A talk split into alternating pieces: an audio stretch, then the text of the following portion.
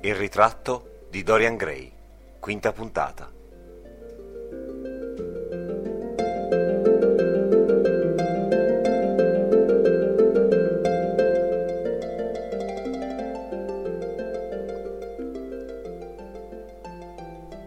Hallward dipingeva con un suo tocco meravigliosamente audace, una perfetta finitura. E quell'autentica delicatezza che, in fondo, nell'arte, si ottiene solo con la forza. Non aveva avvertito il loro silenzio.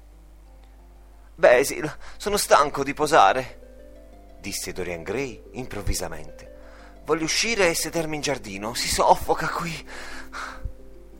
Scusate, caro, quando dipingo non posso pensare ad altro. Non avete mai posato così bene, siete stato immobile. Ho ottenuto l'effetto che cercavo, le labbra semiaperte e quello sguardo lucente.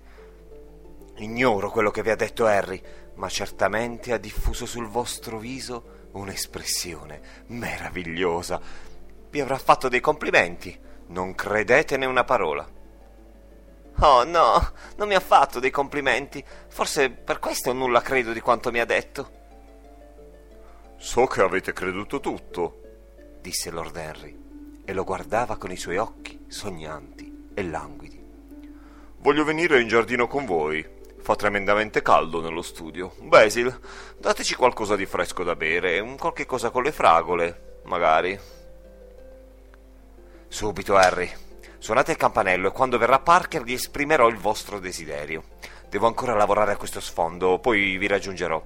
Non bloccatemi Dorian troppo a lungo. Non ho mai dipinto bene come oggi. Questo sarà il mio capolavoro. E già da oggi il mio capolavoro. Lord Henry uscì in giardino e trovò Dorian Gray, il viso curvo sui grandi freschi fiori di lilla, avidamente intento a berne il profumo, come un vino. Lo raggiunse e gli posò la mano sulla spalla. Avete ragione, mormorò. Nulla esiste che possa guarire l'anima se non i sensi, e non c'è nulla che possa guarire i sensi se non lo spirito. Il giovane si levò e indietreggiò. Era a capo scoperto. Le foglie avevano scompigliato i suoi riccioli ostinati e aggrovigliato i suoi capelli d'oro. Gli balenava negli occhi un'espressione di timore, simile a quella di chi sia risvegliato d'improvviso.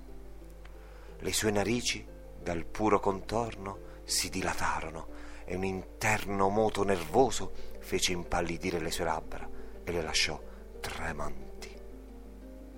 Sì, continuò Lord Henry, questo è uno dei grandi segreti della vita. Guarire l'anima coi sensi e i sensi con l'anima. Voi siete una meravigliosa creatura, Dorian. Sapete più di quel che credete e meno di quanto vorreste. Dorian Gray s'accigliò e si volse dall'altra parte. Non riusciva a vincere il piacere di avvicinare quel giovane alto ed elegante. Il suo viso romantico, olivastro, dall'espressione stanca, lo interessava. C'era qualche cosa di affascinante nella sua voce tonale, languida. Anche le sue mani fresche, bianche, simili a fiori, avevano uno strano incanto. Quando parlava ondeggiavano come una musica e pareva che parlassero un loro linguaggio. Eppure ne aveva timore e si vergognava di averne timore. Perché un estraneo aveva avuto il destino di rivelarlo a se stesso? Conosceva Basil Hallward da mesi, ma la sua amicizia non lo aveva cambiato in nulla. Improvvisamente era apparso nella sua vita qualcuno che pareva avergliene svelato i misteri. Ma perché temere? Non era uno scolaro né una ragazza. Assurdo dunque aver timore.